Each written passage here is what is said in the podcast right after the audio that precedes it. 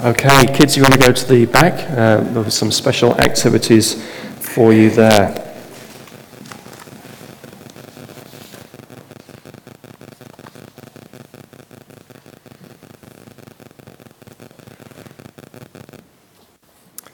Let me pray before we uh, consider God's word further together. Heavenly Father, thank you for these uh, stories that Jesus told, made up stories, uh, which tell us an important truth.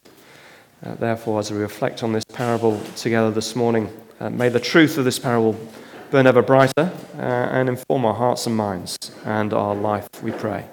Amen.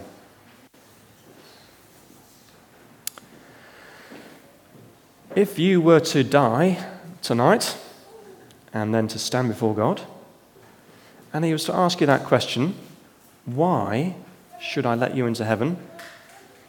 What would be your response?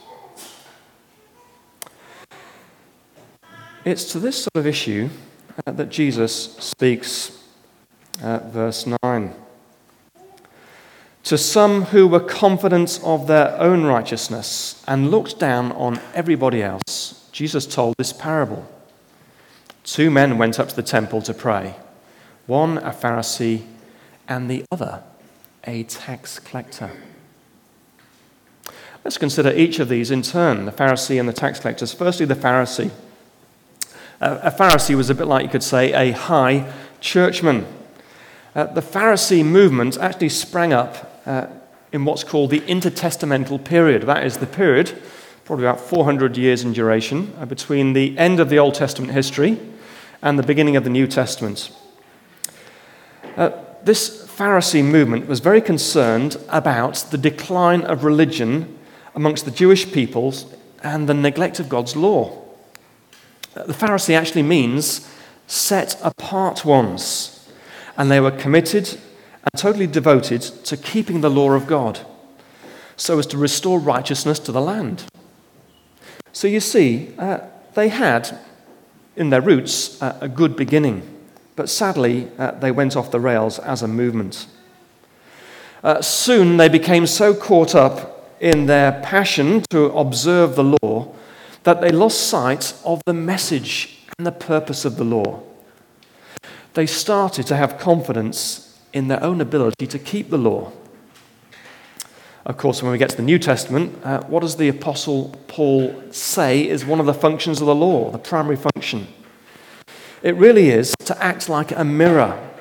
Uh, it shows us the holiness of God and also, therefore, our unholiness before Him in contrast.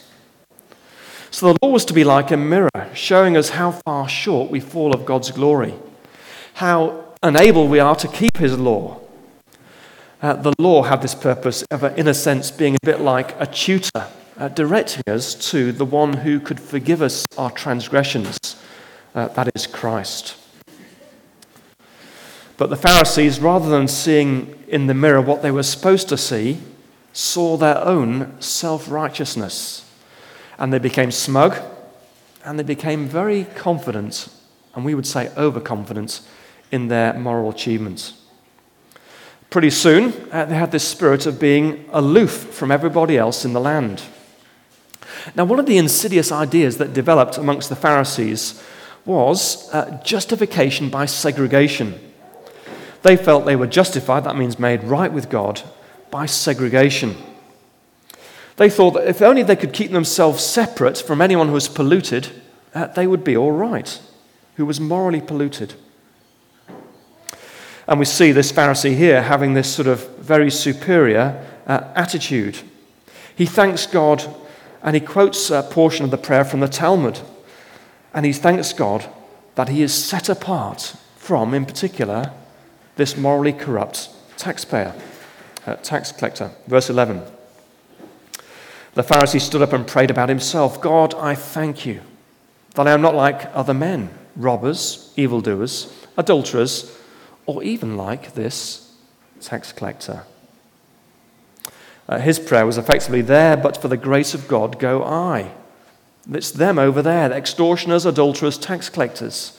And of course, we know, don't we, that the tax collectors really were, in Jewish society, the lowest form of life possible. Uh, they were effectively the quislings, the traitors. Uh, they collected taxes for the oppressive Roman government of the day. And they also extorted from their fellow countrymen. Uh, they took more than they should. They were corrupt and they drained their fellow countrymen dry. And therefore, of course, tax collectors were the most hated people in the nation. And yet, in contrast to that, this Pharisee uh, extols his own self righteousness. Verse 12 I fast twice a week and give a tenth of all I get. He was being very, very religious.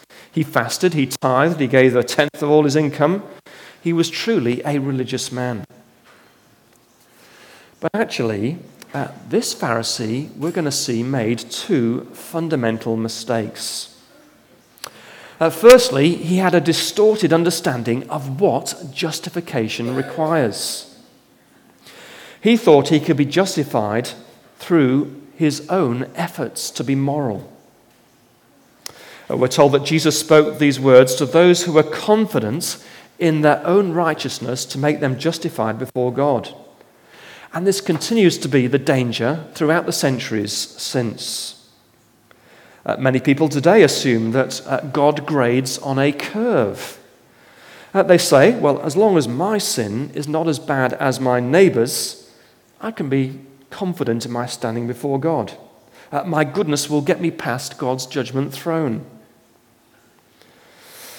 When we look at other religions, what do we see? How do they operate? Other religions tend to have this idea of the scales of justice. Uh, if our good deeds outweigh our bad deeds, basically we're going to get in. But that is completely contrary to the Bible's view of how we can be right with God. The Bible says, no, it's not that our good outweighs the bad. The Bible says that we have to be perfect to be right with God. Uh, His law is holy, and we are not. The psalmist was a realist, if you recall. The psalmist said, Oh God, if you were to mark our transgressions, who would stand? Who would be left standing? No one of us can possibly pass the bar of God's justice based on our performance. We cannot do it.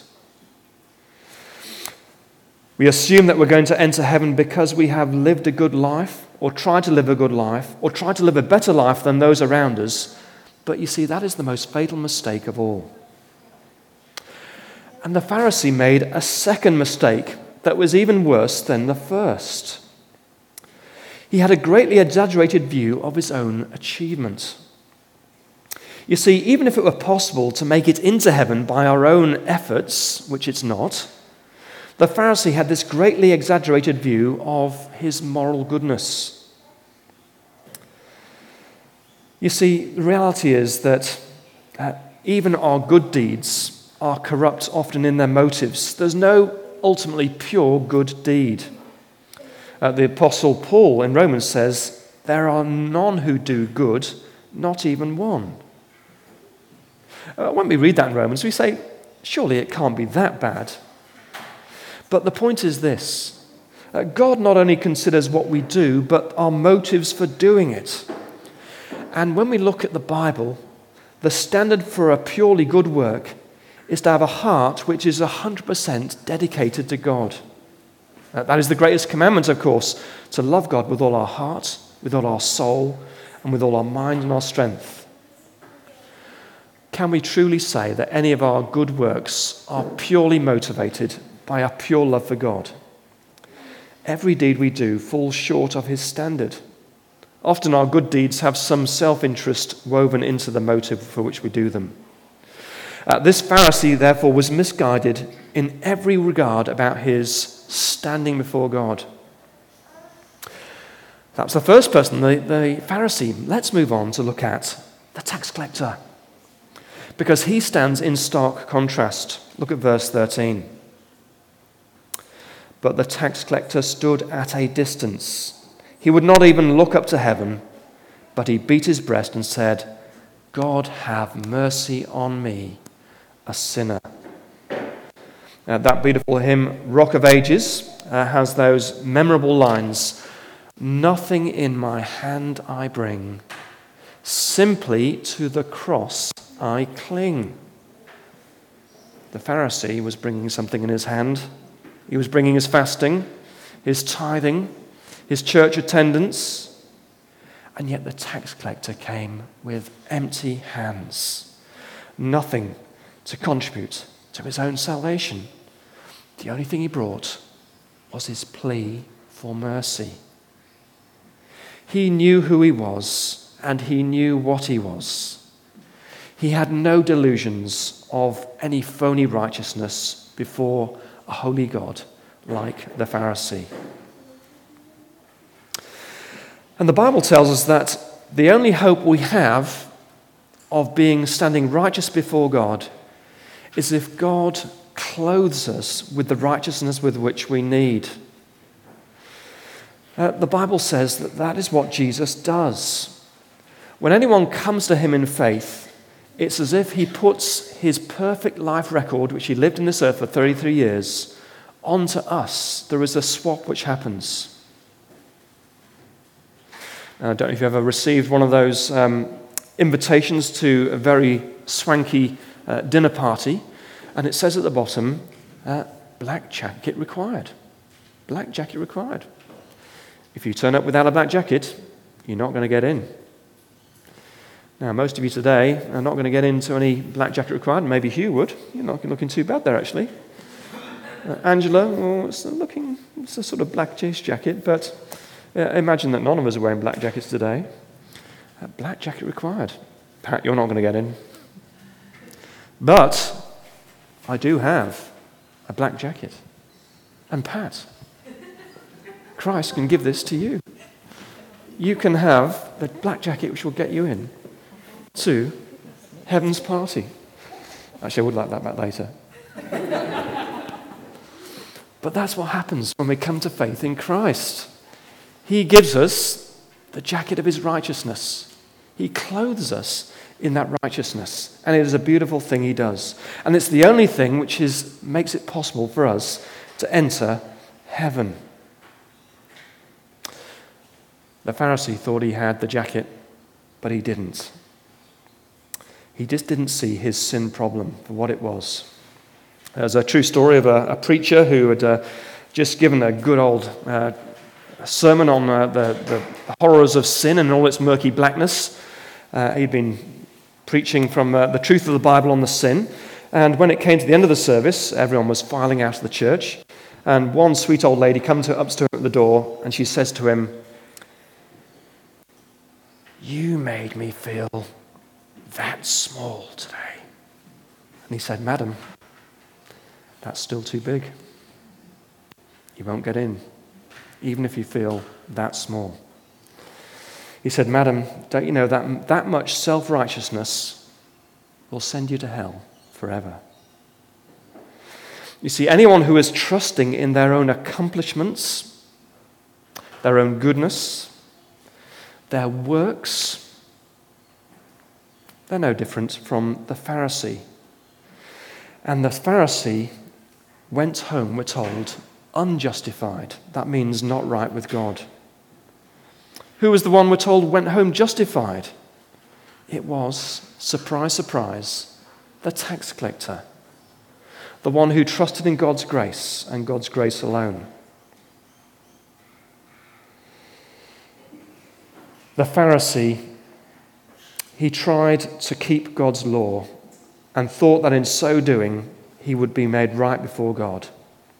He didn't look in the mirror of the law. He didn't see the law for what it was, showing God's perfect holiness and his unholiness. And it is only when somebody comes and utters those words which this tax collector utters that they have any chance of being made righteous in God's sight. Verse 14. I tell you that this man, rather than the other, went home justified before God. So, it is he who is made right with God. It is he who utters those beautiful words Please forgive me, a sinner. The parable closes with a warning from Jesus. It says this for everybody who exalts himself will be humbled, and he who humbles himself will be exalted. Anyone who says, I don't need to humble myself before God, I am good enough to get in, well, ultimately they will be humbled. At the gates of heaven, they will be turned away because their response to that question, why should I let you into heaven? It's flawed because I have lived a good life, because I have tried my best but your best has not been good enough. The only response which will enable the doors of heaven to open will be when that person says, Because I said to Christ, Please forgive me, a, sinner. And that is what we are acknowledging today in this baptism service. That is Nicole's story. We're going to hear shortly of Nicole's personal journey of coming to faith in Christ. And part of that journey is her seeing her need for Christ and seeing her sin for what it is in all its murky darkness. And her humbling herself and saying, Please forgive me, a sinner. And the moment she did that, the black jacket to enter the party became hers. She was clothed in Christ's righteousness. Let us pray. Heavenly Father, uh, thank you for this simple story which relates to us a profound truth about how we can be made right with you. Uh, it takes away any delusions we may have of our own ability to enter through those wonderful gates of heaven based on our own efforts. Uh, it uh, removes from us uh, any self confidence we may have in our own righteousness. And it points us to Christ, the one who alone can clothe us with the righteousness, the perfect righteousness we need to enter your kingdom and ultimately to enter heaven. Uh, thank you for your work in Nicole's life and how you have done that wonderful work of opening her eyes to this reality of what we've seen in your word today and moving her to the point through the work of your Spirit and your word in her heart of bringing her to that point where she has reached out and embraced Christ and said those beautiful words Please forgive me, a sinner. Amen.